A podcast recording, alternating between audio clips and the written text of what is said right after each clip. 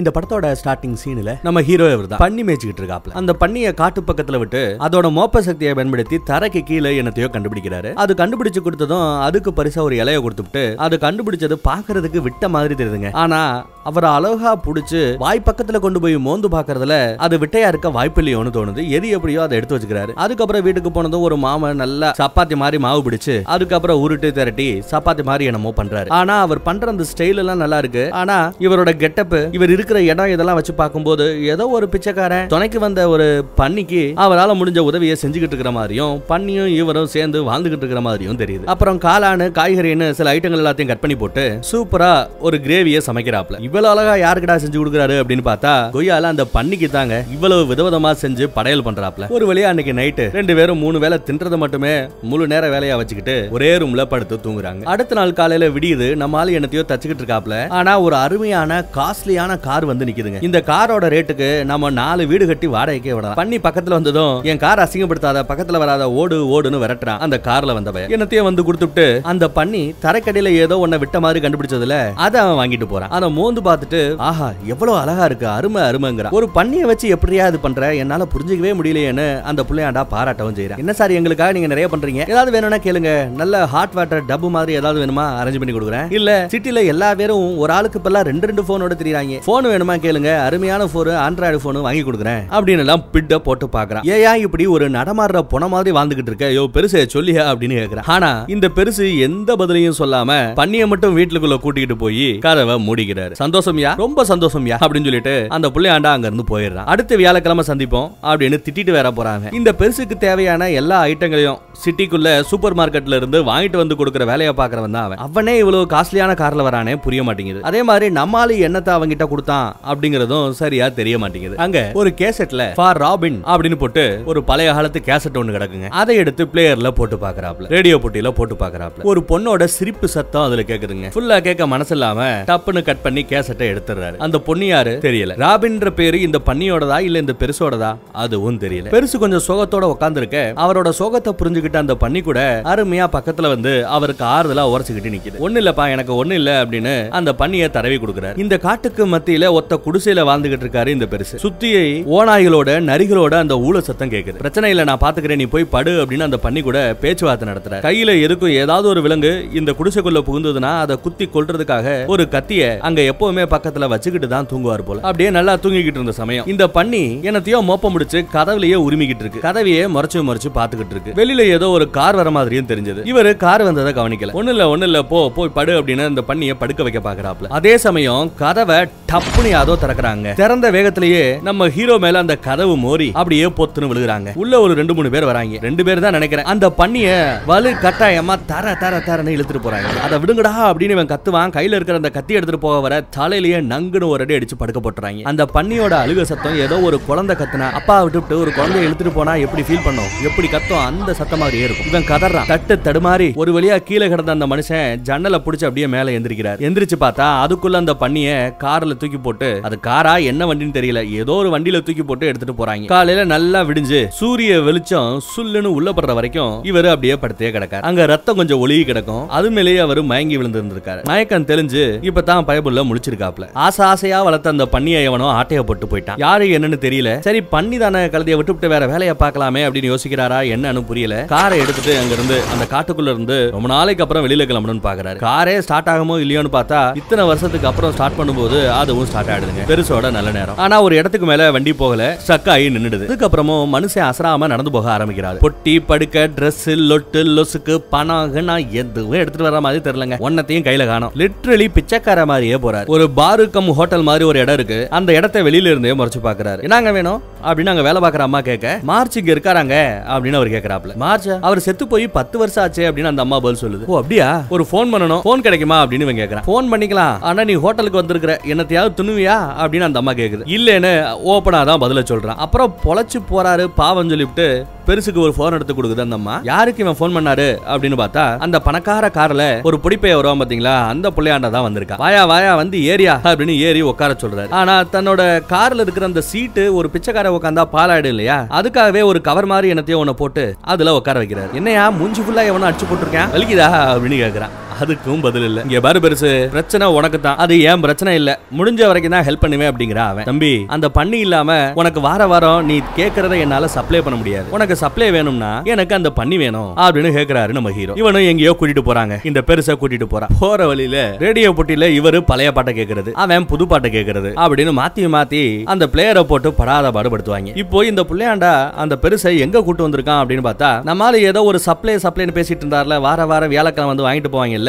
அப்படி வாங்கிட்டு வர்ற அந்த சப்ளைய ஏதோ இங்க பண்ணிக்கிட்டு இருக்கானுங்க. நம்ம பெருசா ஏதோ பையர்னு நினைச்சுக்கிட்டு கஸ்டமர் நினைச்சுக்கிட்டு கஸ்டமர் எல்லாம் இந்த மாதிரி இடத்துக்கு கூட்டு வராது தம்பி அப்படின்னு அந்த பெருசு அந்த பெரியம்மா சொல்லுது. இவர் கஸ்டமர் கஸ்டமர் எல்லாம் இல்லங்க நமக்கே சப்ளை பண்ணிக்கிட்டு இருந்தவர் ஏதோ ஒரு முக்கியமான பிரச்சனைக்காக வந்திருக்காரு ஒரு சின்ன மிஸ் அண்டர்ஸ்டாண்டிங் அப்படிங்கிறான் புள்ளையாண்டா. என்னன்னு விசாரிச்சா உங்ககிட்ட வேலை பார்த்த ஒரு ரெண்டு பேர் அவங்க பேரை சொல்லி இவங்க எங்கன்னு கேக்குறாங்க யாரு? நம்ம பெருசு கேக்குறாரு. அவங்க ரெண்டு பேர் கொஞ்ச நாள் இங்க வரதில்ல அப்படின்னு இந்த பெரியம்மா சொல்லுது. தாய் கிழவி சொல்லுது. எதுக்காக அவங்களை தேடுறீங்க அப்படின்னு கேட்டா என் பண்ணிய தூக்கிட்டு போயிட்டாங்க அப்படின்னு நம்ம பெருசு சொல்றாப்ல பண்ணி பண்ணியா? என்ன மாதிரி பண்ணி அப்படின்னு கேட்டா ஏதோ டஃபுல் வகை பண்ணி அப்படின்னு நம்ம பெருசு சொன்னதுமே தாய் கிழவிக்கு புசுக்குன்னு கோவம் வந்துருதுங்க. இதுல என்ன பண்றேன் பாரு அப்படின்னு பல்ல கடிச்சிட்டு கோவப்படுது. விறுவிறு விறுவிறுன்னு இவங்களை கூட்டிட்டு எங்கேயோ போதுங்க. அந்த பண்ணியோட முக்கியத்துவம் என்னங்கிறது இந்த தாய் கிழவிக்கு தெரிஞ்சிருக்குன்னு நினைக்கிறேன். பேக்ரவுண்ட் மியூசிக்கே இந்த இடத்துல இருந்து அப்படியே விறுவிறுவிறுன்னு சூடோட மாத்திக்கிட்டு இருக்காங்க கிழவி அந்த ரெண்டு பேர் பண்ணி ஆட்டையப்பட்டு போனாங்க இல்லையா? அவங்க ரெண்டு பேர் இருக்கிற அதுக பாவங்க ஏதோ ஒரு வேன்ல தான் கொடுத்துனவே நடத்திக்கிட்டு இருக்கு.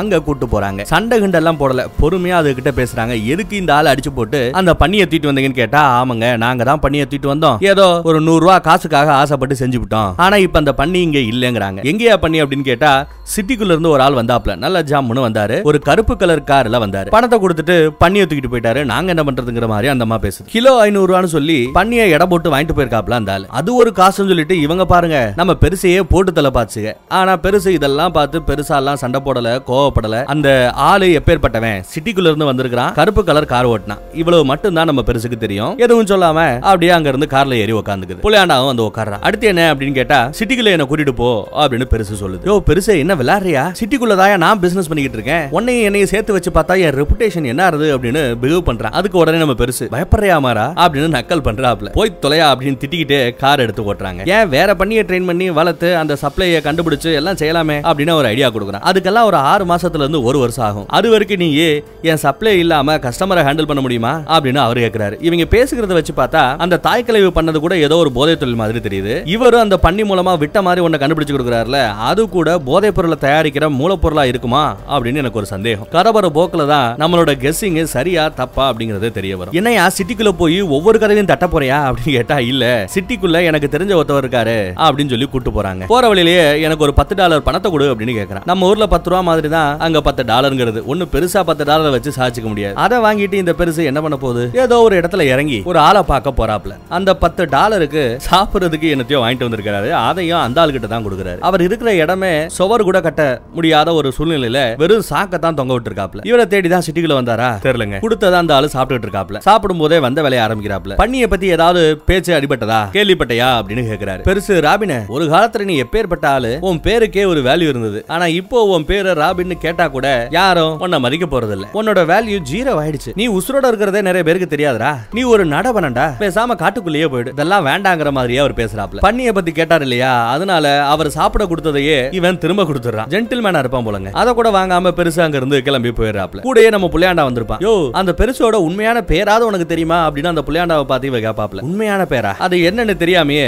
புள்ளையாண்டாவும் அங்க இருந்து வெளியில வந்துடுறான். வெளியில வந்ததும் பெருசு கிட்ட விசாரிக்கிறான். இந்த ஆள உனக்கு எப்படி தெரியும்? அப்படின்னு நம்ம பெருசை பார்த்து கேட்கறான் அதுக்கு நம்ம பெருசு இந்த ஏரியா பக்கம் தான் நானும் கொஞ்ச நாள் வாழ்ந்ததா சொல்றான். யோ அந்த பெருசு பேரு எட்கராயா யார சொல்றாங்க? அந்த பத்து ரூபாய்க்கு சாப்பாடு வாங்கினார் இல்லையா அவரை. அவரு எட்கர். அவரை எப்படியா உனக்கு தெரியும்? எந்த காலகட்டத்தையா நீங்க ரெண்டு பேரும் பழகுனீங்க? அப்படின்னு விசாரிக்கிறான். எனக்கு தெரியாதுப்பா. கேலண்டர் வாட்ச் நாலு வாரம் மாசம் வருஷம்னு எதுவுமே தெரியாம காட்டுக்குள்ள வாழ்ந்தவன். எனக்கு அதெல்லாம் தெரியாது அப்படின்னு டென்ஷன் ஆகி பெருசு கத்துது. அப்போ அந்த பத்து ரூபாக்காக உட்காந்துக்கிட்டு இருந்த அந்த எட்கர் கூட பெரிய ஆளா இருந்திருப்பாரு ஒரு காலகட்டத்துல? தெரியல. அடுத்து என்னையா? அப்படின்னு கேக்குறான். கதை இப்பதான் லைட்டாவே சுடுபிடிக்க ஆரம்பிக்குது போல. மிட் நைட்டு ஒரு பன்னெண்டு மணிக்கு இன்னொரு ஆளை பாக்குறதுக்காக எங்கேயோ போறாங்க. ஏதோ சமைக்கிற ஒரு ஆளு வெளியில வந்து தம்மு போட்டுக்கிட்டு இருப்பாப்ல அந்த தம் அடிக்கிற தம்பி பெருசை பார்த்துட்டு பிச்சைக்காரன் நினைச்சிட்டு காசு இல்ல வெளியே போயா அப்படின்னு விரட்டுறான். உள்ள வரணும் அப்படின்றாரு பெருசு. உள்ள பாத்ரூம் கித்ரூம் எல்லாம் எதுவும் இல்ல. போ போ அப்படின்னு விரட்டுறாங்க. உள்ள விடல. அதே சமயம் நம்ம புள்ளையாண்டாவ இந்த தம் அடிக்கிற தம்பிக்கு நல்லா தெரிஞ்சிருக்குங்க. டே அமீர் நீயா அப்படின்னு சத்தம் போட புள்ளையாண்டா வந்து பாக்குறாரு. ஆமாடா ஆமாடா நான் தான்டா. இந்த பெருசு ஓங்குடையா வந்திருக்கு அப்படின்னு விசாரிச்சா ஆமாங்கிறாரு அமீர். யாரு வரன்னு கேட்டா எங்க அப்பாவோட ஃப்ரெண்டு ஏதோ கஷ்டப்படுறாப்ல. புத்திஸ்ட் மதத்தை சேர்ந்தவர். அப்படி இப்படின்னு அடிச்சு விடுறா. ரொம்ப எளிமையா இருப்பாப்ல.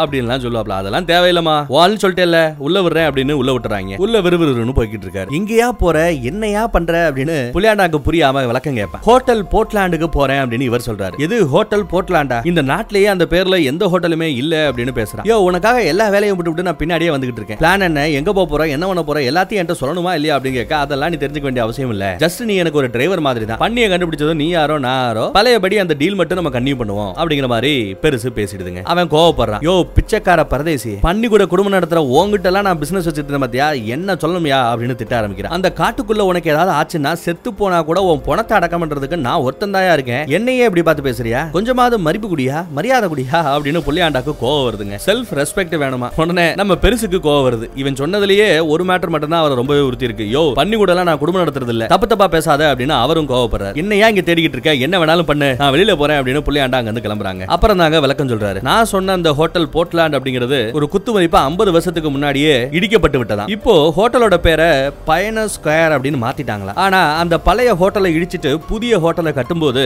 அண்டர் கிரவுண்ட் ஏரியாவை சும்மா அப்படியே பூசி முழுகிட்டு அப்படியே விட்டுட்டாங்களா அங்கதான் இன்னும் அது இருக்கும் அப்படின்னு பேசுறாப்ல எது இருக்கும்? என்னத்த அந்த பேஸ்மெண்ட்ல இவர் தேடுறாரு தெரியல. அந்த பேஸ்மெண்ட் ஏரியாக்கு மேல கொஞ்சம் ஹோட்டல் கொஞ்சம் பார்க் இந்த மாதிரி இருக்கு? இந்த எட்கர்னு ஒரு ஆளு பத்து ரூபாய்க்கு ஏதோ தின்னுட்டு இருந்தாருல அந்த ஆளோட இடம் கூட அங்கதான் இருக்குங்கிற மாதிரி ஏதோ பண்ணாத்திக்கிட்டு இருக்காப்ல அங்கதான் நம்ம போக போறோம்னு வேற சொல்றாரு. போதுமா? எல்லாத்தையும் சொல்லிட்டேன். வா வந்து உதவி பண்ணு வா அப்படின்னு கூட்டு போறாப்ல. இங்க பின்னாடி சரக்குகளை அடுக்கி வச்சிருக்கிற இடத்துல இருந்து அண்டர் கிரவுண்ட்ல ஒரு படிக்கட்டு கீழே இறங்குதுங்க. டேய் தம்பி சத்தம் போடாம இருக்கணும். எது நடந்தாலும் முன்னாடி வரக்கூடாது பின்னாடியே கம்முன்னு இருக்கணும் அப்படின்னு சொல்லிட்டு தாங்க கூட்டு போறாரு. அந்த எட்கர்னு ஒரு ஆள் பேசணும் பாத்தீங்களா? அந்த ஆளு ஏதோ ஒரு புரோக்கர் வேலை இந்த டோர்னமெண்டால் நடத்துற மாதிரி ஏதோ ஒரு வேலை பார்த்துக்கிட்டு இருப்பாப்லையா? நிறைய ரெஸ்டாரண்ட்டுக்கு இந்த மாதிரி டோர்னமெண்ட்டை ரகசியமா நடத்தி கொடுக்கறது அந்த எட்கருங்கிற ஆள் தானா? அதெல்லாம் அவர் சொன்னதுமே யார் யா நீ பெருசே உனக்கு எப்படியா இதெல்லாம் தெரியும்? அப்படின்னா அவனே ஷாக் ஆகி கேக்குறாங்க. என்ன டோர்னமெண்ட் என்ன பண்ண போறாங்க? அப்படின்னு போய் பார்த்தா இங்க இருக்கிற பெரிய பெரிய ரெஸ்டாரண்ட்டுக்கு கீழே ரகசியமா அந்த பழைய ஹோட்டலோட பேஸ்மெண்ட் ஏரியா கீழே இருக்கும் பாத்தீங்களா? அந்த இடத்துல வச்சு டோர்னமெண்ட் மாதிரி நடத்துவாங்க. ஆட்களை சண்டை போட விடுறது அதுல பெட் கட்டுறது. சம்பாதிக்கிறவன் சம்பாதிக்கலாம். ஒவ்வொரு பெட்லயும் கமிஷன் எடுத்து பாப்பல இந்த எட்கர் அப்போ ஒரு விசில் சத்தங்க. யாராதுன்னு எல்லாருமே ஒரு மாதிரியா பாக்குறாங்க. குசு குசு குசுன்னு என்னமோ பேசிக்கிறானுங்க. நம்ம பெருசு வந்து அப்படியே எட்கரை முறைச்சு பார்த்துக்கிட்டே இருக்கு. அங்க ஒரு அட்டையில இவர் என்னமோ பண்றாருங்க. அதை பார்த்ததுமே எல்லாரும் குசு குசு குசுன்னு பேசுறாங்க. ராபின் ஃபெல்டுன்னு அவரோட முழு பேரை எழுதி காமிக்கிறாருங்க. அந்த பேரை கேட்டதுமே எல்லாரும் ஒரு மாதிரி ஆறாங்க அவங்களுக்குள்ளேயே ஏதோ பேசிக்கிறாங்க. இவரா இவரா இவரா அப்படின்னு பேசுற அந்த சத்தம் கேக்குது. யார் யா இந்த பெருசுன்னு நம்மளையே பதற வைக்கிறாங்க. இவரோட பேரை தெரிஞ்சவங்க இவர் யாருன்னு புரிஞ்சவங்க எல்லாம் முன்னோக்கி வந்து ஆள் ஆளுக்கு அவங்க கிட்ட இருக்கிற பணத்தை கீழே வைக்கிறாங்க. இங்க இருக்கிறவங்க எல்லாமே ஹோட்டல் தொழில் பண்றவங்க தான். ஹோட்டல்ல வேலை பார்க்கறவங்களா இருக்கலாம் ஹோட்டல்ல நடத்துறவங்களா இருக்கலாம். ஹோட்டல் சம்பந்தப்பட்டவங்க மட்டும்தான் இந்த இடத்துலயே இருக்காங்க. நிறைய பணத்தை எடுத்து முன்னாடி வச்சாச்சு. எதுக்கியா பணத்தை வச்சாங்கன்னு பார்த்தா இவர் பேர்ல பெட்டு கட்டியிருக்காங்க. இவர் தான் நடக்க போற சண்டையில ஜெய்பாப்ல அப்படின்னு பெட்டு கட்டியிருக்காங்க. எதிர்த்து சண்டை போட போற அந்த மனுஷனும் வந்து நிக்கிறார். அவர் செம குள்ள நம்மால செம ஹைட் என்ன ரொம்பவே வயசாகி பிச்சைக்கார மாதிரி இருக்கிறதுனால ஈஸியா போட்டு தள்ளிடலாம் அவன் நினைக்கிறான். ஓங்கி மூஞ்சிலேயே குத்துவாங்க. அசால்ட்டா இருப்பாரு பிளேவர் இவர். மறுபடியும் ஓங்கி ஒரு குத்து. எத்தனை தடவை குத்துனாலும் திருப்பி அடிக்காம கைய பின்னாடி கட்டிக்கிட்டு அப்படியே நிக்கிறாரு. வாட்ச வேற அப்படியே அடிக்கடி காமிச்சிட்டே இருக்காங்க. ஒரு நிமிஷம் டைம் ஆகணும் போல. அந்த ஒரு நிமிஷம் டைம்ல ஃபுல்லா அடி வாங்கிக்கிட்டு அந்த அடியை சமாளிச்சுக்கிட்டே நிக்கணும். இவரும் முயற்சி பண்றாரு. ஆனா அடிக்க அடிக்க அடிக்க நம்ம ஆளு கஷ்டப்பட்டுக்கிட்டே இருக்காருங்க. பார்த்தா ஒரு நிமிஷம் ஆயிருச்சு. ஒரு நிமிஷம் டைம் ஆனதுக்கு அப்புறம் கூட அவன் விடாம நொங்கு நொங்கு நொங்கு நொங்குன்னு மூஞ்சிலையும் நொங்குறான். அப்பையும் யாரும் எதுவும் சொல்லலங்க. அதுக்கப்புறம் தான் அந்த பத்து ரூபா பாட்டி விசில் அடிக்குது நம்ம ஆளு படுத்தே விட்டார். அவ்வளவு அடி வாங்கினதுக்கு அப்புறமும் பெருசு போயிடுச்சோ அப்படின்னு பார்த்தா உசுரோட தாங்க இருக்கு. எந்திரிக்கவே முடியாதுன்னு பார்த்தா எந்திரிச்சு நிக்கிற சோ இது மாத்தி மாத்தி அடிச்சுக்கிற போட்டி இல்ல. ஒரு நிமிஷத்துக்குள்ள அநியாயத்துக்கு அடிச்சு ஆளை போட்டா மேட்ச் முடிஞ்சு போச்சு. இல்ல எந்திரிக்காத ரேஞ்சுக்கு படுத்து கிடந்தாலும் மேட்ச் முடிஞ்சு போச்சு. ஆனா நம்ம ஆளு இப்போ எந்திரிச்சு நின்னுட்டாரு மேட்ச்ல ஜெயிச்சாரு இவருக்கு பணம் எல்லாம் பெருசு இல்ல பணம் எல்லாம் முக்கியம் இல்ல. இப்பயும் வந்து அவர் கேக்குற என்ன தெரியுமா? எனக்கு என் பண்ணி வேணும். அப்படின்னு எட்கரை பார்த்து கேட்க அவர் என்னத்தையும் எடுத்து நீட்டுறாருங்க. ஒரு பேப்பர் எடுத்து நீட்டுறாரு. அதுக்காக தான் வந்திருக்கிறான். ஏதாவது ஒரு க்ளூ கிடைக்குமோ நினைச்சதான் இங்க வந்திருக்கிறான். பத்து ரூபா பாட்டியை பாருங்க வெளியில பத்து ரூபாக்கு என்ன கிடைச்சாலும் தின்ற மாதிரி ஆளு. ஆனா அந்த அண்டர் கிரவுண்ட்ல அவர் தான் அந்த டோர்னமெண்ட்ரியே நடத்துற ஒரு ஆளு. டபுள் ரோல் அவருக்கு அருமையான பிளே அடு வாங்கின நம்ம பெருச அப்படியே கைத்தாங்களா கூட்டு வந்து போடுறாப்ல நம்ம பிள்ளையாண்ட. அடிபட்ட இடத்துல ஐஸ் கட்டி வைக்கிறாங்க. தன்னோட வீட்டுக்கே அந்த புள்ளையாண்டா கூட்டு போயிட்டாங்க. யார? நம்ம பெருசா. சாப்பாடெல்லாம் கொடுக்குறான். சாப்பிடுங்க. ஆனா சாப்பாடு கொஞ்சம் முன்ன தான் இருக்கும். எனக்கு சரி வர சமைக்க வராது அப்படிங்கிறார் அந்த பையன். இங்க வச்சுதான் அந்த புள்ளையாண்டா தன்னோட அப்பா அம்மாவை பத்தி அவனோட பிளாஷ்பேக்கா பேச ஆரம்பிக்கிறாங்க. எப்ப பார்த்தாலும் ரெண்டு பேரும் சண்டை போட்டுக்கிட்டே இருப்பாங்களா அவங்க சண்டைய அவங்களோட சச்சரவெல்லாம் சகிச்சுக்கவே முடியாதான் சின்ன பையனா இருக்கும்போது அவங்க சண்டையை பார்த்தா இவனுக்கு அருவருப்பா இருக்குமா வெறுப்பா இருக்குமா? ஆனா திடீர்னு ஒரு நாள் ஏதோ ஒரு சிட்டிக்குள்ள இருந்த ஒரு ஹோட்டலுக்கு போனாங்களா அந்த ஹோட்டல்ல சாப்பிட்டு வந்தப்போ அவங்க ரெண்டு பேரும் அவ்வளவு சந்தோஷமா அன்னோன்யமா திரும்ப இருந்தாங்களா அன்னைக்கு நைட்டு முழுக்க அந்த ஹோட்டல்ல அவங்க சாப்பிட்ட அந்த சாப்பாடை பத்தியே பேசினாங்களா அந்த ஹோட்டல்ல செஃப் செஞ்சு கொடுத்த அந்த ஒயினை பத்தியே பேசிட்டு இருந்தாங்களா அப்புறம் திடீர்னு பார்த்தா அந்த ஹோட்டல்ல வேலை பார்த்த ஒரு மிகப்பெரிய செஃப் அவர் காணாம போயிட்டாரா அவர் காணாம போய் அடுத்த ஒரு வருஷம் வரைக்கும் கூட எங்க சாப்பிட்டாலும் என்ன சாப்பிட்டாலும் அந்த ஹோட்டல் மாதிரி வருமா அந்த செஃப் மாதிரி வருமான்னு திரும்ப திரும்ப பேசிக்கிட்டு இருந்தாங்களா ஒருவேளை நீங்க தான் அந்த ஆளா இருப்பீங்களோன்னு எனக்கு சந்தேகமா இருக்கு அப்படின்னு இந்த புள்ளையாண்டா பேசுறாங்க. அப்புறம் திடீர்னு ஒரு நாள் எங்க அம்மா சூசைட் பண்ணி செத்து போயிட்டா. அப்பாவோ முழுக்க முழுக்க வேலை வேலை வேலைன்னு என்ன அம்போன்னு விட்டு போயிட்டா அப்படின்னு தன்னோட கதையை சொல்லி முடிக்க கொஞ்சம் ஃபீல் பண்ணி வருத்தப்பட்டு பேச ஏன்டா தம்பி ஃபீல் பண்ற? நீ யாருக்காகவும் இவ்வளவு ஃபீல் பண்ண வேண்டிய அவசியம் இல்ல தெரியுமா? அப்படின்னு சொல்லி அந்த பெருசு ஒரு கதை சொல்ல ஆரம்பிக்கிறீங்க பத்தாயிரம் வருஷத்துக்கு முன்னாடி நாம எங்க வாழ்ந்துகிட்டு இருந்தோம் தெரியுமா? அப்ப மனுஷ இனமே பரிணாம வளர்ச்சியில ஏதோ ஒரு இடத்துல இருந்திருப்போம். முழுசா மனுஷ உருவத்துல நம்ம இருந்திருக்க மாட்டோம். பத்தாயிரம் வருஷத்துக்கு முன்னாடி நாம இருக்கிற அந்த தரையில இருந்து அப்படியே கீழே ஒரு நானூறு அடிக்கு கீழே தான் நம்ம வாழ்ந்துகிட்டு இருந்திருப்போம்? அப்பப்போ இருநூறு வருஷத்துக்கு ஒரு தடவை ஒரு பிரம்மாண்டமான நிலநடுக்கம் ஒரு பெரிய சுனாமி அதுக்கப்புறம் இந்த மாதிரி வரும் போல அந்த மாதிரி தான் ஒரு தடவை நிலநடுக்கம் வந்திருக்கு. அந்த நிலநடுக்கத்துல தரையில கிடைச்ச அந்த விரிசல் வழியா நாம கொஞ்சம் மேல வந்தோம். அப்புறம் அலை அடிச்சு கொண்டு போய் நம்மள கரையை சாத்தி கடலுக்கு அடியில இருந்து நம்மள மேல கொண்டு வந்துச்சு. அதுக்கப்புறம் அங்க இருந்து கரைக்கு கொண்டு வந்துச்சு. அப்படி வந்தவங்க தான் நம்ம. அப்படி பரிணாம வளர்ச்சி அடைஞ்சு மனுஷங்களா மாறி இப்போ எவ்வளவோ பிரம்மாண்டமான கட்டடங்களை கட்டுறோம். பாலங்களை கட்டுறோம். கோபுரங்களை கட்டுறோம். இதெல்லாம் எதுக்கு? இன்னும் அதே மாதிரி சில பல வருஷத்துக்கு அப்புறம் ஒரு நல்லடக்கம் வரும். மொத்தமா இடிஞ்சு பூமிக்குள்ள போயிடும். முக்காவாசி பேர் செத்து போயிடுவாங்க. மிஞ்சின சில பேர் அப்பாடா மிஞ்சிட்டமே அப்படின்னு நினைச்சு ஒரு அஞ்சு நிமிஷம் கூட ஆகாது பின்னாடியே ஒரு மிகப்பெரிய ஆழி பேரலை வரும் சுனாமி வரும். பத்து ஃப்ளோர் உயரத்துக்கு அந்த சுனாமி இருக்கும். அதுல ஒட்டுமொத்த ஆட்களையுமே மறுபடியும் அந்த கடலுக்கடியிலேயே கொண்டு போய் விட்டுரும். எங்க இருந்து வந்தோமோ அந்த இடத்துக்கே நம்ம போய் சேர போறோம். இந்த இடைப்பட்ட காலத்துல எதுக்குடா வருத்தப்பட்டுட்டு அப்படின்னு ஒரு அருமையான அட்வைஸ போடுறாப்ல இந்த பெருசு. அப்புறம் அந்த பத்து ரூபா பாட்டி ஒரு பேப்பர்ல எடுத்து எழுதி கொடுத்துருந்தார் இல்லையா? அதை எடுத்து ஓபன் பண்ணி காமிக்குது. அதுல பின்லாண்ட் ரெஸ்டாரண்ட்னு ஏதோ ஒரு ஹோட்டலை பத்தி மென்ஷன் பண்ணிருக்குங்க ஒரு பிரம்மாண்டமான ரெஸ்டாரண்ட் போல. மிடில் கிளாஸால அந்த ஹோட்டலுக்குள்ள நுழையவே முடியாது.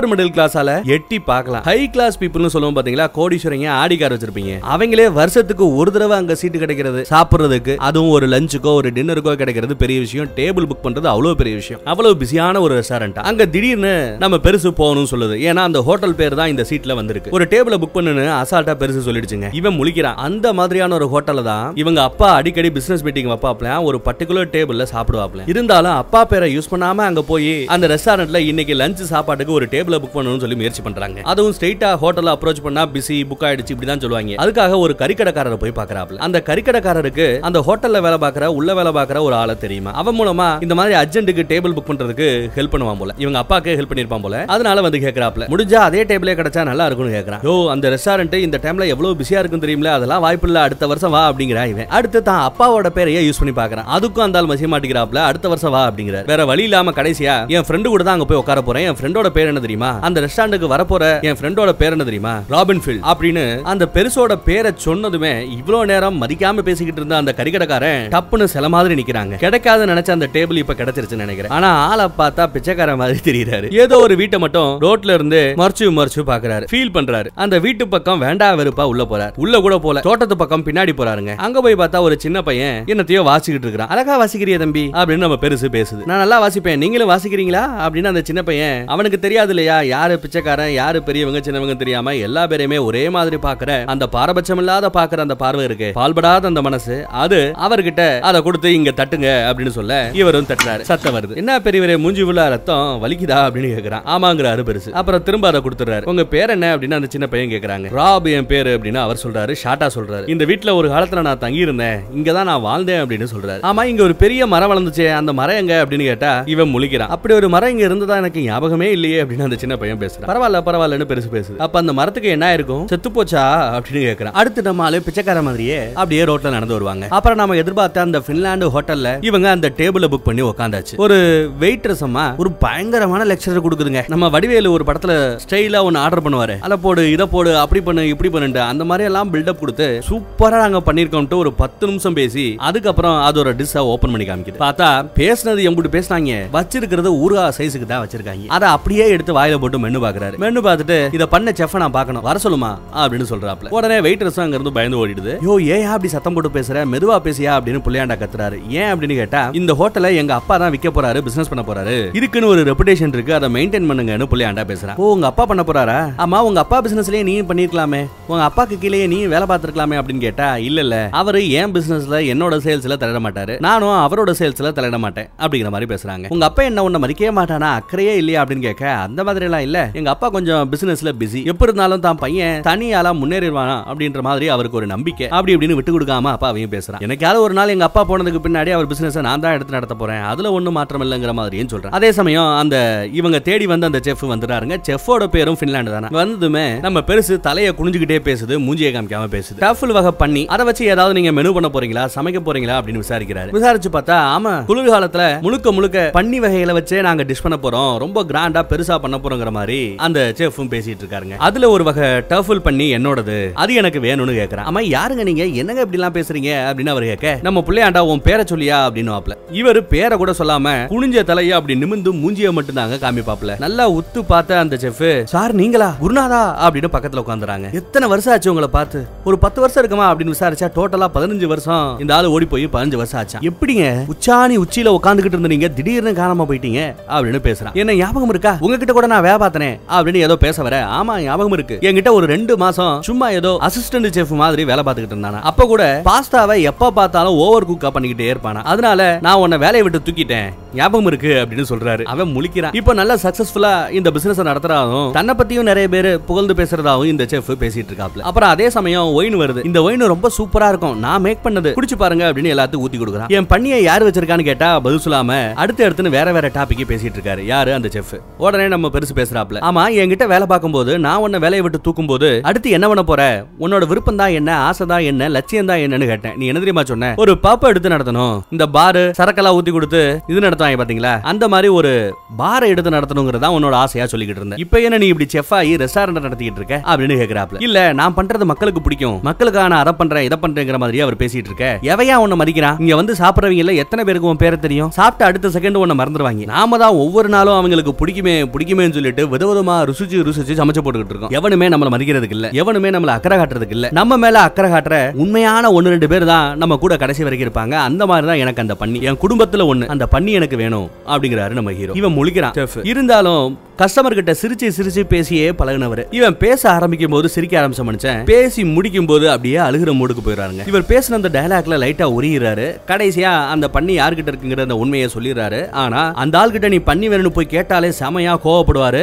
பார்த்து ரொம்ப ரிஸ்க் அப்படி இப்படின்னு சொல்லிட்டு தாங்க சொல்லுவாப்ல பேரை கேட்டதுக்கும் பெருசுக்கு செம கோவங்க. கோவப்பட்டுக்கிட்டே வெளியில வராரு கார் பக்கம். பிள்ளையாண்டா பின்னாடியே கத்திட்டு வர்றான். யோ நான் எனக்கு எடுக்கலையா அந்த பண்ணிய? அந்த பண்ணியோட திருட்டுக்கு எனக்கும் சம்மந்தமே இல்லையா? எங்க அப்பா எடுப்பாருன்னு எனக்கு எப்படியா தெரியும்? அப்படி இப்படின்னு புலம்பிக்கிட்டே வர்றான். ஆக இந்த புள்ளையாண்டனோட அப்பன் தான் அவங்கிட்ட தான் இப்போ அந்த பண்ணி இருக்கு போல. நாங்க பேசியே பல வருஷம் ஆச்சியா? உன்கிட்ட வந்து நான் சரக்கு வாங்குறத பத்தியோ அந்த பண்ணியை வச்சு தான் நீ எடுக்கிறங்கிறத பத்தியோ நான் எங்க அப்பன் கிட்ட சொல்லவே இல்லை. என்ன நம்பியா அப்படின்னு சொன்னா நம்மால அவனுக்கு பிடிச்ச அந்த காரை போட்டு நங்கு நங்குன்னு மிதிக்கிறான் காரை டேமேஜ் பண்றான். யோ சொன்னா கேளியா எங்க அப்பன் ஒரு மாதிரியா? அவனை நெருங்கவே முடியாதியா? அப்படின்னு எவ்வளவோ சொல்லி பாக்குறாங்க புள்ளையாண்டா. ஆனா அவரு காரை டேமேஜ் பண்ணிட்டு உங்க அப்பா அட்ரஸ் சொல்றியா இல்லையா? அப்படின்னு கத்துறாரு. நான் வேணும்னா ஆறு மாசம் இல்ல ஒரு வருஷம் கூட வெயிட் பண்றேன். நீ இன்னொரு பண்ணியை தயார் பண்ணு. எங்க அப்பா கிட்ட போறது ரொம்ப ரிஸ்க்குங்கிறான் ஆனா பெருசு டேமேஜ் ஆகி கோவப்பட்டு சொல்லி அவங்க அப்பனோட அட்ரஸ் அப்படின்னு கத்த அட்ரஸ் சொல்லிடுறான். அவ்வளவுதான். இனிமே உனக்கு எனக்கு ஒண்ணும் இல்ல அப்படின்னு கோவமா அவர் கிளம்புறாரு. மறுபடியும் ஒன்னு நான் திரும்பி பார்க்கவே விரும்பல அப்படின்னு சொல்லிட்டு கிளம்பிடுறாரு அவ்வளவுதானா? உண்மையே? அவ்வளவுதானா? உனக்கா? நான் எவ்வளவு பண்ணிருக்கேன்? எல்லாம் பேசிக்கலாமையா? பண்ணிக்கலாயா? அப்படின்னு கத்துறா நம்ம பிள்ளையாண்டா. போ பெருசு போ. உனக்கு இப்படி ரோசம் இருந்தா எனக்கு ரோசம் இருக்கும் போ அப்படின்னு கத்துறான். பெருசு போற வழியில ஒரு சைக்கிள் ஆட்டையை போட்டு சைக்கிளை வெறுவருன்னு அந்த அப்பங்காரனோட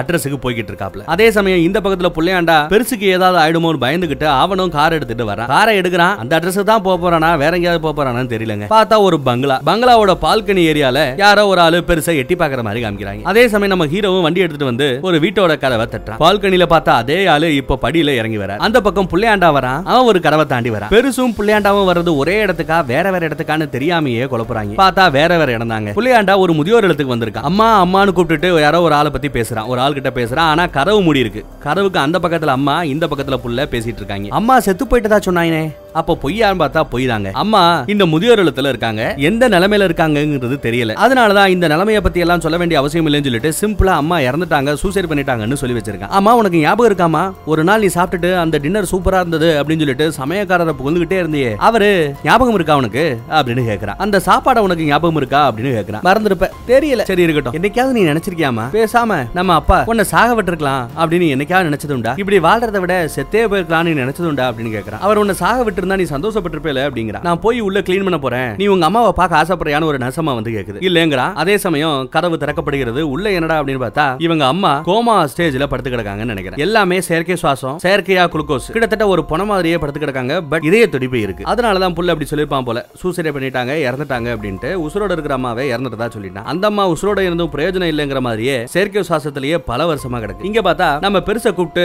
ஹால்ல உட்கார வச்சு பேசிட்டு இருக்காப்ல அந்த அப்பங்கார நீங்களா உங்களை மறுபடியும் பாப்பேன்னு நான் நினைக்கவே இல்லை. இது எப்பேற்பட்ட கௌரவம் தெரியுமா அப்படின்னு அந்த பெருசு அந்த அப்பங்காரன் பேசுறான் நம்ம பெருசை பார்த்து. இந்த நாட்டுல இருக்கிற பாதி ரெஸ்டாரண்ட்டுக்கு மேல நீங்க உருவாக்கின பசங்க தான் நடத்திக்கிட்டு இருக்காங்க தெரியுமா? அவங்க எல்லாரும் உங்களுக்கு கடமைப்பட்டவங்க தெரியுமா? அப்படிங்கிற மாதிரி எல்லாம் அந்த அப்பங்காரன் பேசுறான். என் பண்ணியை என்கிட்ட ஒப்படைச்சிருங்க அப்படின்னு மேட்ருக்கு வந்துடுறாரு நம்ம பெருசு. இவங்க பேசிக்கிற இந்த மேட்டரை வச்சு தான் நமக்கு சில உண்மைகளே தெரிய வருதுங்க. ஆக்சுவலா அந்த பண்ணி கண்டுபிடிக்கிற ஒரு விட்ட மாதிரி ஒரு சைஸ்ல இருக்கு இல்லையா? அதை வச்சு இவங்க போதை பொருட்களை தயாரிக்கிறாங்கன்னு நினைச்சோம். ஆக்சுவலா அதை வச்சு போதை பொருட்களும் தயாரிக்கலாம். ஆனா இந்த பசங்க அதை செய்யல. அவங்க என்ன பண்றாங்க? இந்த போதையை ஏத்தக்கூடிய அது விட்டை இல்ல அது ஒரு காளான் வகையை சேர்ந்ததா கொஞ்சம் போதை அதுல இருக்கும். அந்த காளான சிட்டில இருக்கிற பெரிய பெரிய ரெஸ்டாரண்ட்டுக்கு நல்ல ரேட்டுக்கு அவங்க விக்கிறாங்க அதை தான் சமையல்ல சேர்க்கறாங்க. அதை சாப்பிடும்போது கொஞ்சம் நல்ல டேஸ்டா இருக்கும். திரும்ப திரும்ப சாப்பிடணும்ன்ற ஃபீலிங் கொடுக்கும். சாப்பிடுறதுல லீகலா எந்த பிரச்சனையும் இல்ல. சாப்பிடலாம் சமைக்கலாம். அதுக்காக தான் அந்த புள்ளையாண்டா வாரத்துக்கு ஒரு தடவை வந்து கிடைக்கிற காளான் எல்லாத்தையும் வாங்கிட்டு போய்கிட்டு இருந்தாப்ல. ரெஸ்டாரண்ட்டுக்கு சப்ளை பண்ணிக்கிட்டு இருந்தாப்ல. இந்த பிசினஸ் தான் பண்ண போறேன். இவனை வச்சு தான் பண்ண போறேன். இவங்கிட்ட இந்த மாதிரி ஒரு பண்ணி இருக்கு. அந்த பண்ணியை வச்சு தான் நாங்க அதை கண்டுபிடிக்க போறோம்னு இந்த மேட்டர் எல்லாத்தையும் இந்த பிசினஸ் ஆரம்பிக்க போற அன்னைக்கு டே ஒன்னுல அப்பா கிட்ட புள்ள சொல்லியிருக்கான் ஆனா அப்பாவுக்கு இந்த பிசினஸ்ல பெருசா விருப்பம் இல்ல. இருந்தாலும் புள்ளை கிட்ட நல்லா பண்ண தம்பி அப்படின்னு சொல்லிட்டு அவர் கிளம்பிடுறாரு. அவரோட நினைப்பு என்னன்னா ஒரு நாலு நாள் ட்ரை பண்ணிட்டு அதுக்கப்புறம் அவன் திரும்ப வந்துருவான். டெய்லி டெஸ்க்ல உட்கார மாதிரி ஒரு கம்ப்யூட்டர் ஜாப்ல பிள்ளைய உட்கார வச்சிடலாம். இல்ல நம்ம கம்பெனிலேயே மேனேஜர் வேலை கொடுத்துலாங்கிற மாதிரி எல்லாம் யோசிச்சுட்டு இருந்திருக்காரு அப்பங்கார ஆனா அப்ப எதிர்பார்க்கல பிசினஸ் பிச்சுக்கிச்சுங்க எங்கேயோ கொண்டு போயிடுச்சு. செம சம்பாத்தியம் தனியாலாவே புள்ள வளர்ந்து நிக்கிறேன். அப்படிதான் இப்ப நிறைய வளர்ந்துட்டாங்க நிறைய டிமாண்ட் ஆகி போச்சா இதுக்கப்புறமும் தான் புள்ளையால இந்த பிசினஸ் சமாளிக்க முடியாது. இன்னும் பெரிய லெவல்ல அதை ஸ்கேல் பண்ணி எடுத்துட்டு போகணும்னு சொல்லிட்டு தான் புள்ளையோட பிசினஸை டேக் ஓவர் பண்றதுக்காக அவங்களோட மூலதனம் என்ன அந்த பண்ணி அந்த பண்ணியை ஆட்டையை போட்டிருக்கு இந்த பண்ணி இங்க பாரு பெருசு வள வளன்னு பேசிட்டு இருக்காத. மொத்தமா உனக்கு ஒரு பதினாறு பதினேழு லட்சம் கொடுத்துறேன் நாளைக்கு நீ உன் வீட்டுக்கு போ. காட்டுக்கு நடுவுல இருக்கிற உன் வீட்டுக்கே ஒரு பதினேழு லட்சம் ரூபாவை நான் கொடுத்து அனுப்புறேன். அதுக்கப்புறம் இந்த பண்ணியை தேடி என் பக்கத்துல வேற வேலையை வச்சுக்காத. ஓடி போயிரு அப்படின்னு சொல்லிட்டு கிளம்புறாருங்க. அப்ப இந்த ஆள் கேக்குறாரு. பெருசு கேக்குது. ஏன் இப்படி கல்லஞ்சக்காரனா மாறி இருக்க? இவ்வளவு கல்லஞ்சத்தோட ஏன் நடந்துக்கிற? உன் பொண்டாட்டி சூசைட் அட்டம் பண்ணாலே அன்னையில இருந்தே மாறிட்டியா அப்படின்னு கேட்க நீ மட்டும் என்னவா? ஓம் பொண்டாட்டி செத்ததுக்கு அப்புறம் தானே இப்படி நாடோடியா தெரியுற அப்படின்னு அவரும் திட்டிட்டு போயிடுறாரு. என் ரிப்புடேஷன் என்ன? நான் எல்லார்ட்டும் இப்படி உட்கார வச்சு பேசிட்டு இருக்க மாட்டேன். ஏதோ பாவமேனு என் பிள்ளைக்காக உன்னை உட்கார வச்சு பேசிட்டு இருக்கேன். ஓடி போயிருன்னு மிரட்டிட்டு போயிடுறாரு. கதவட்டா அப்படின்னு முடியறாரு இவரும் சோகத்தோட வெளியில வருவாங்க. வெளியில வந்து பார்த்தா அந்த புள்ளையாண்டா உனக்கு டிரைவர் வேலை பாக்குறதுக்காக நான் காத்துக்கிட்டு இருக்கேன் அப்படின்னு வெளியே நின்னு சொல்றாங்க. அப்புறம் அந்த உண்மையை ஒத்துக்கிறான். இந்த மாதிரி முத நாள் எங்க அப்பா கிட்ட பிசினஸ் பண்ண போறேன்னு சொல்லிட்டு பேசும்போது அந்த பண்ணியை பத்தி பேசிட்டேன். அவரு நமக்கே இப்படி ரிவிட் அடிப்பாருன்னு நினைக்காம போச்சு. அந்த ஆள் அப்படித்தான். இறக்கமே இல்லாதவன். அழுகவே மாட்டான். கல் நெஞ்சக்காரன். எங்க அம்மா செத்ததுக்கு கூட அவன் அழுகலங்கிற மாதிரி பேசுறாப்ல யாரு? புள்ளையாண்டா ஆனா அந்த அம்மா உசுரோட தான் கிடக்கு. சூசைட் அட்டம் பண்ணுச்சுல்ல அந்த அட்டம்ல உசுறு போற நிலைமையில அப்பங்காரன் காப்பாத்திடுறாப்ல பட் கோமா ஸ்டேஜுக்கு போயிடுறாங்க அந்த அம்மா அம்மாகாரி அப்புறம் இங்க வச்சு நம்ம பெருசு ஒரு உண்மையை சொல்லுதுங்க. அது என்ன தெரியுமா சொல்லுது? ஆக்சுவலா இவங்க பண்ணிக்கிட்டு இருக்கிற இந்த பிசினஸ்ல ரொம்ப முக்கியமானது என்னது? அந்த போதை ஏத்தக்கூடிய காளான். இருக்கிறதுலே ரொம்ப காஸ்ட்லியான உணவு வகை. அதை கண்டுபிடிக்கிறதுக்கு இவனுக்கு அந்த பண்ணி தேவையே இல்லையா? அந்த பண்ணி இல்லாமயே அவராலேயே அந்த காளான் இருக்கிற இடத்த கண்டுபிடிச்சு எடுக்க முடியுமா? அதோட ட்ரிக்கே என்னன்னா ஒரு வகையான பூக்கள் ஒரு பர்டிகுலர் இடத்துல பூக்கும் போல அந்த பூக்கள் எங்க அதிகமா இருக்கோ அந்த இடத்துல தரைக்கு கீழே தான் அந்த காளான் இருக்குங்கிற ட்ரிக் இவருக்கு தெரியும். இருந்தாலும் அந்த பன்னியை ரொம்ப பாசமா வளர்த்துக்கிட்டு இருந்திருக்காரு. பன்னி சில நாள் உடம்பு சரியில்லாம வீட்டுல கிடக்கும் போது இவரே போய் தான் காளான் எல்லாம் எடுத்துட்டு வந்திருப்பாப்ல சோ அந்த பன்னி இவரோட பிசினஸுக்கு தேவையில்லை. இருந்தாலும் எதுக்குடா இவ்வளவு கஷ்டப்பட்டாரு அப்படின்னு கேக்குறீங்களா? பாசமா வளர்த்த பண்ணி அதை சாப்பாட்டுக்காக வளர்த்தா இந்த ரேஞ்சுக்கு அவர் ஃபீல் பண்ண மாட்டாரு. அதை பாசத்தோட வளர்த்துட்டாருங்கிறதுனால தான் அவருக்கு இவ்வளவு ஃபீலிங் இந்த ஃபீலிங் எல்லாம் சாதாரண ஆட்கள் நம்மளால புரிஞ்சுக்க முடியாதுங்க. நாய்களை வளர்க்குற பறவைகளை வளர்க்குற மீன்களை வளர்க்குற பெட்டு மேல உசுர கொடுக்குறாங்க பாத்தீங்களா? அவங்களுக்கு தான் அந்த ஃபீலிங் புரியும். நம்ம அந்த ஏரியால எல்லாம் வீக் இனிமே தான் அதெல்லாம் கத்துக்கணும். அப்புறம் ஒரு லிஸ்ட் ரெடி பண்றாரு. இந்த இந்த இன்கிரீடியன்ட் இவங்க இவங்க கிட்ட இருக்கும் இதெல்லாம் வாங்கிட்டு வா அப்படின்னு சொல்லி புள்ளியாண்டாட்ட கொடுத்து அனுப்புறாப்ல என் பேரை சொன்னா அவங்க உனக்கு ஹெல்ப் பண்ணுவாங்க அப்படின்னு சொல்லிட்டு அவனை அனுப்பிச்சாச்சு. இவரு இன்னொரு பக்கத்துல போய் ஒரு பேக்கரி கடையில போய் நிக்கிறாருங்க. அந்த பேக்கரி ஓனரமா பார்த்ததுமே யார நம்ம பெரியவரை பார்த்ததுமே ஷாக் ஆயிடுது. கூப்பிட்டு உட்கார வச்சு பேசுது. இந்த பக்கத்துல அவர் சொன்ன ஒரு அட்ரஸுக்கு போய் ஏதோ ஒரு இன்கிரீடியன்ட் வேணும் அப்படின்னு கேட்க அவங்க எந்த ரெஸ்பாண்டுமே இல்லாம விரட்டி விட பாக்குறாங்க. பேசவே விரும்பல. அப்பாயின்மெண்ட் இருக்கா? அப்பாயின்மெண்ட் இருக்கா சார் இல்லனா போயிட்டே இருங்க சார்னு வீட்டுக்குள்ளேயே விட மாட்டேங்கிறாங்க. அதுக்கப்புறம் நம்ம பெருசோட பேரை சொன்னதுமே தான் உள்ள அலோவ் பண்றாங்க. ஆக்சுவலா அந்த இடத்துல சுடுகாடெல்லாம் பாத்தீங்கன்னா இப்போ தமிழ்நாட்டை பொறுத்தளவுலயோ இந்தியாவில பொறுத்தளவையோ நிலத்தகராறுன்னு ஒண்ணு பெருசா நிலத்துக்கான பிரச்சனைகள் இல்ல. சுடுகாட்டுல இல்லனா தரையில எல்லா இடத்துலயும் நம்ம போச்சுக்கிட்டு இருக்கோம். வெளிநாடுகள்ல நிறைய நிலப்பிரச்சனை இருக்கு. நிலமே இருக்காது மக்களோட பிரயோஜனத்துக்காக. அதனால அவங்க என்ன பண்ணுவாங்க? வெர்டிகலாவே பாடியை சேவ் பண்ணுவாங்க. ஒண்ணு மேல ஒன்னா வச்சு பீரோல நம்ம துணி அடிக்கிற மாதிரி பாடி அடிக்கிறாங்க அந்த வகையில அந்த மாதிரி ஒரு பிசினஸ் பண்ணிக்கிட்டு இருக்கிற ஒரு கிழவி. அந்த புள்ளையாண்டாவை கூப்பிட்டு அவன் கேட்ட இன்கிரீடியன்ட் அந்த பேப்பர்ல எழுதி இருந்த இவர் எழுதி கொடுத்தாப்ல பாத்தீங்களா? அந்த இன்கிரீடியன்ஸ் எல்லாம் கொடுத்துருக்காங்க. கூடவே ஒரு வைனையும் கேட்டிருக்காங்க. அந்த வைனையும் கொடுத்துருக்காங்க. பல வருஷத்துக்கு முன்னாடி தயாரிக்கப்பட்ட வைன் அவ்வளவு அருமையா இருக்கிற ஒரு வைன் அதையும் வாங்கிட்டு கிளம்பும் போதுதான் அந்த கிளவி கிட்ட இவன் விசாரிக்கும் போது சில உண்மைகள் தெரிய வருதுங்க. இந்த ஒயின்ஸ் எல்லாம் இருக்கு பாத்தீங்களா? இது எதுவுமே இந்த கிளவியோடது இல்ல. உண்மையை சொல்ல போனா இந்த ஒட்டுமொத்த அருமையான ஒயின்ஸ் எல்லாம் ரெடி பண்ணது நம்ம பெருசும் பெருசோட பொண்டாட்டி லோரியும் தான். பெருசோட பொண்டாட்டி இறந்ததுக்கு அப்புறம் அந்த ஐட்டங்கள் எல்லாத்தையும் அவங்களுக்கு கீழே வேலை பார்த்த இந்த கிளவி எடுத்து வச்சிருக்கு. அதே மாதிரி அந்த அம்மா சாகும்போது அவங்களோட பாடியையும் இந்த இடத்துல பத்திரமா அது மரியாதையோட தினம் தினம் பூவெல்லாம் வச்சு பராமரிச்சுக்கிட்டு இருக்கு. பக்கத்திலேயே ஒரு ஸ்பாட்டை சேவ் பண்ணி வச்சிருக்கு. ஒரு கால் நம்ம ஹீரோ பெருசு இறந்துட்டாருன்னா அவரை பொண்டாட்டிக்கு பக்கத்துல அடக்கம் பண்ணலாமேன்னு பக்கத்துல இருக்கிற அந்த லாக்கரை அந்த ரோவை ஃப்ரீ பண்ணி வச்சிருக்கான் கிழவிக்கு எவ்வளவு நல்ல மனுஷன் பாருங்க. அந்த பக்கம் ஒரு பேக்கரிக்குள்ள போய் உட்காந்துட்டு இருக்காருல அந்த பேக்கரி ஒரு காலத்துல நம்ம பெருசோட ரெஸ்டாரண்டா இருந்தது ஜே ஜேன் இருந்தது. அவர் திடீர்னு எல்லாத்தையும் தூக்கி போட்டு போனதும் அதுக்கப்புறம் அங்க வேலை பார்த்துட்டு இருந்தவங்க அதுலயும் குறிப்பா இந்த பேக்கரிக்காரி தான் ரொம்ப முக்கியமானவ நம்ம பெருசுக்கு ரொம்ப வேண்டப்பட்டவ பெருசோட சிசியும் கூட. ஆனா அவளுக்கு ரெஸ்டாரண்ட் செஃப் வேலையை விட பேக்கிங் வேலை தான் பிடிக்கும். பேக்கரி வைக்கிற ஐட்டங்கள் தான் பிடிக்கும். அதை அவ அருமையா செஞ்சிருப்பா. கொஞ்சம் கொஞ்சமா பேக்கரியாவும் மாத்திருக்காங்க. நீங்க கொஞ்ச நாள் வருவீங்கன்னு நினைச்சேன். ஒரு ரெண்டு வருஷம் உங்களுக்காக வெயிட் பண்ணேன். நீங்க வர்ற மாதிரியே தெரியல. அதுக்கப்புறம் என்னால இந்த ரெஸ்டாரண்ட் எல்லாம் நடத்த முடியாதுன்னு சொல்லிட்டு எனக்கு தெரிஞ்ச பேக்கரி சைடுல நான் மாத்திட்டு தான் சொல்றாங்க. அவரு அட்வான்ஸை கொடு பணத்தை கொடு செட்டில்மெண்ட்டை கொடு இப்படி எதையுமே கேட்கலங்க. அதெல்லாம் பேசாம பல வருஷத்துக்கு முன்னாடி இந்த அம்மா சூப்பரா பிரெட்டை ஏதோ ஒன்று பண்ணும் போல. ஒரு ரெசிபி அருமையா பண்ணுமா? அது இருக்கா அப்படின்னு விசாரிக்கிறாரு. அந்த அம்மா எடுத்து கொடுக்குதுங்க. இன்னொன்னு கூட அப்படின்னு சொல்லிட்டு ஒண்ணுக்கு ரெண்டா வாங்கிட்டு அவர் அங்க கிளம்புறாரு. போகும்போது அந்த சிசிய கட்டி பிடிச்சு குருநாதருக்கு வாழ்த்து சொல்லி அனுப்பு நன்றியும் சொல்லி அனுப்புது. இவங்க ஒரு கார்ல போய் உட்கார்ந்ததுமே அவனுக்கு சாப்பிடுறதுக்கு இந்தா சாப்பிட்டு பாரு சூப்பரா இருக்கும்னு கொடுக்குறாப்ல. அவனும் சாப்பிட்டு பார்த்து மிரல்றான் ரெண்டு பேரும் அப்புறம் அங்க இருந்து கிளம்பி எங்கடா வராங்கன்னு பார்த்தா நம்ம வில்லன் அப்பங்காரனோட வீட்டுக்கு தங்க வராங்க. சத்தம் போடாம உள்ள போய் கிச்சன் ஏரியா பக்கத்துல போய் கை காலெல்லாம் நல்லபடியா கழுவி சமைக்க ஆரம்பிக்கிறாங்க. அதுவும் அந்த புள்ளைக்கு எப்படி சமைக்கணும்னு அந்த டிஷ்ஷை அருமையா செஞ்சு காமிக்கிறான். சொல்லி கொடுக்குறான் இப்படி தான் நீ இந்த டிஷ்ஷை செய்யணும் இந்த ரெசிபியை செய்யணும் சொல்லிட்டு. சிக்கனை செய்யறாங்க இன்னும் சில பல ஐட்டங்களை செய்யறாங்க சூப்பரா சமைக்கிறாருங்க. பல வருஷத்துக்கு அப்புறம் கிட்டத்தட்ட பதினஞ்சு வருஷத்துக்கு அப்புறம் ஒரு மனுஷனுக்கு அந்த ஆளு சமைச்சு போறாருன்னா இதுதான் முதல் முறை. அப்ப இவ்வளவு நாளா யாருக்கு சமைச்சு போட்டாருன்னா அந்த பண்ணிக்கு சமைச்சு போட்டார்ல அதை காத்தான் சொன்னேன். ஒரு வழியா இவங்க ரெடி பண்ண அந்த வைன் ரெடி ஆயிடுச்சு சிக்கன் ரெடி ஆயிடுச்சு. அப்புறம் போய் அப்பாவை கூட்டுவான்னு அனுப்ப இவனும் போய் அப்பாவை கூப்பிட அப்பா ஃபர்ஸ்ட் வரமாட்டாப்ல அதுக்கப்புறம் அவன் நின்னு வம்படியா அவரை இழுத்துட்டு வந்துடுறான். அப்பாவும் பிள்ளையும் சாப்பிடறதுக்காக உட்காந்துருக்காங்க நம்ம பெருசு செஃப் வருது எல்லா பேருக்கும் அந்த சிக்கனை சாப்பிட கொடுக்குது. அதே மாதிரி அந்த ஒயினையும் ஊத்தி கொடுக்குது. இந்த ஒயினை ஒரு காலத்துல நம்ம பெருசு தான் பண்ணாப்ப பெருசோட பொண்டாட்டியோட சேர்ந்து. அவர் அடுக்க சாப்பிட ஆரம்பிக்கிறாரு. இவங்களையும் பார்த்து சாப்பிடுங்கிற மாதிரி சைகை பண்ண இவங்களும் சாப்பிட ஆரம்பிக்கிறாங்க. ஒரு வாய் எடுத்து வாயில வச்சதுமே ஊ, மனுஷன். அடுத்து நம்ம பெருசு ரெடி பண்ண அந்த ஒயினை குடிச்சதும்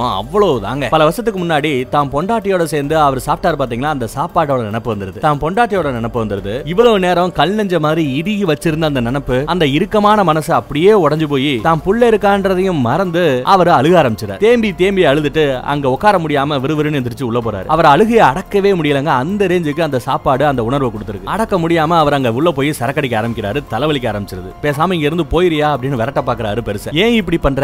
உனக்கு என்னதான் வேணும் அப்படின்னு அழுதுகிட்டே கேக்குறாரு கோவத்தோட கேக்குறாரு. அப்ப இவர் சொல்லுவாருங்க நம்ம பெருசுக்கு அவ்வளவு அருமையான ஞாபக சக்தி. நமக்கு அப்படியே ஆப்போசிட்டா இருக்காரு அந்த பெருசு. இவர் வாழ்நாள்ல எத்தனை பேருக்கு சமைச்சு போட்டாரோ அவங்க எல்லாரோட முகமும் ஞாபகம் இருக்கான் அவங்க என்ன ஆர்டர் பண்ணாங்க என்ன சாப்பிட்டாங்க என்ன டேஸ்ட்ல இருந்ததுன்ற உட்பட எல்லாமே இவருக்கு ஞாபகம் இருக்கான் அப்பேற்பட்ட அபார ஞாபக சக்தி. நீங்களும் உங்க பொண்டாட்டியும் சாப்பிடும்போது இதுதான் சாப்பிட்டீங்க இந்த ஒயின் தான் குடிச்சீங்கன்னு தெரியும். அதான் உங்களுக்காக யாருக்குமே செய்யாதனா உங்களுக்காக செஞ்சு கொடுத்தேன்னு சொல்றாப்ல. அப்புறம் கேக்குறாரு என் பண்ணிக்கு என்னாச்சு? நான் அதை சாப்பாட்டுக்காக வளர்க்கல பாசத்தோட வளர்த்தேன். எனக்கு குடும்பம் குட்டின்னு இல்ல அதுதான் எல்லாம் அப்படின்னு சொல்லி அவர் கேட்க அதுக்கப்புறம் அந்த ஆளு அந்த உண்மையை போட்டு உடைக்கிறாருங்க. என்ன இருக்கு? அந்த பண்ணியை கடத்திட்டு வந்து பிசினஸ் பண்ணணும் தான் ஆசை. அதுக்காக தான் அந்த ஸ்டார்டிங் சீன்ல ரெண்டு திருட்டு பள்ளி இருப்பாங்க பாத்தீங்களா அவங்கள அனுப்பி வச்சது. அதுக்கு என்ன பண்ணுச்சுங்க பண்ணியை கொண்டு போய் நான் இந்த ஆட்ட கொடுத்தேன் அப்படின்னு சொல்லிச்சு ஆனா ஒரு உண்மையை அதுக மறைச்சிருச்சு இதுக்கு ரெண்டு அந்த பண்ணி ஓவரா துள்ளும் போது சரியா ஹேண்டில் பண்ண தெரியாம அந்த குடிசையில இருந்து பண்ணிய தர தரன்னு இழுத்துட்டு போனாங்கல்ல? போய் தொப்புன்னு அந்த வண்டியில போட்டிருக்காங்க. வண்டியையும் மேடு பள்ளத்துல இஷ்டத்துக்கு ஏத்தி கொண்டு போயிருக்காங்க. அங்க இருந்து இன்னொரு வண்டிக்கு ஏத்தும் போதும் ஏதோ மூட்டையை தூக்கி போற மாதிரி தூக்கி போட்டிருக்காங்க. ஏட்டிக்கு புட்டியா ஹேண்டில் பண்ணதுல பாவம் அந்த பண்ணி செத்தே போச்சாங்க. நம்ம அப்பங்காரன் கைக்கு வந்து சேரும் போது அந்த பண்ணி செத்து போய் தான் வந்ததா என்ன மன்னிச்சிருன்னு சொல்லி அவரால அதை கேட்டதுமே தாங்க முடியாத நம்ம பெருசோட மனசு அப்படியே நொறுங்கி போது கீழே விழுந்து அவர் கதறாருங்க. இதையெல்லாம் பாக்குற புள்ள அவனும் நொந்து போறான். இருந்தாலும் யாரையும் எதுவும் சொல்லாம திட்டாம அழுதுகிட்டே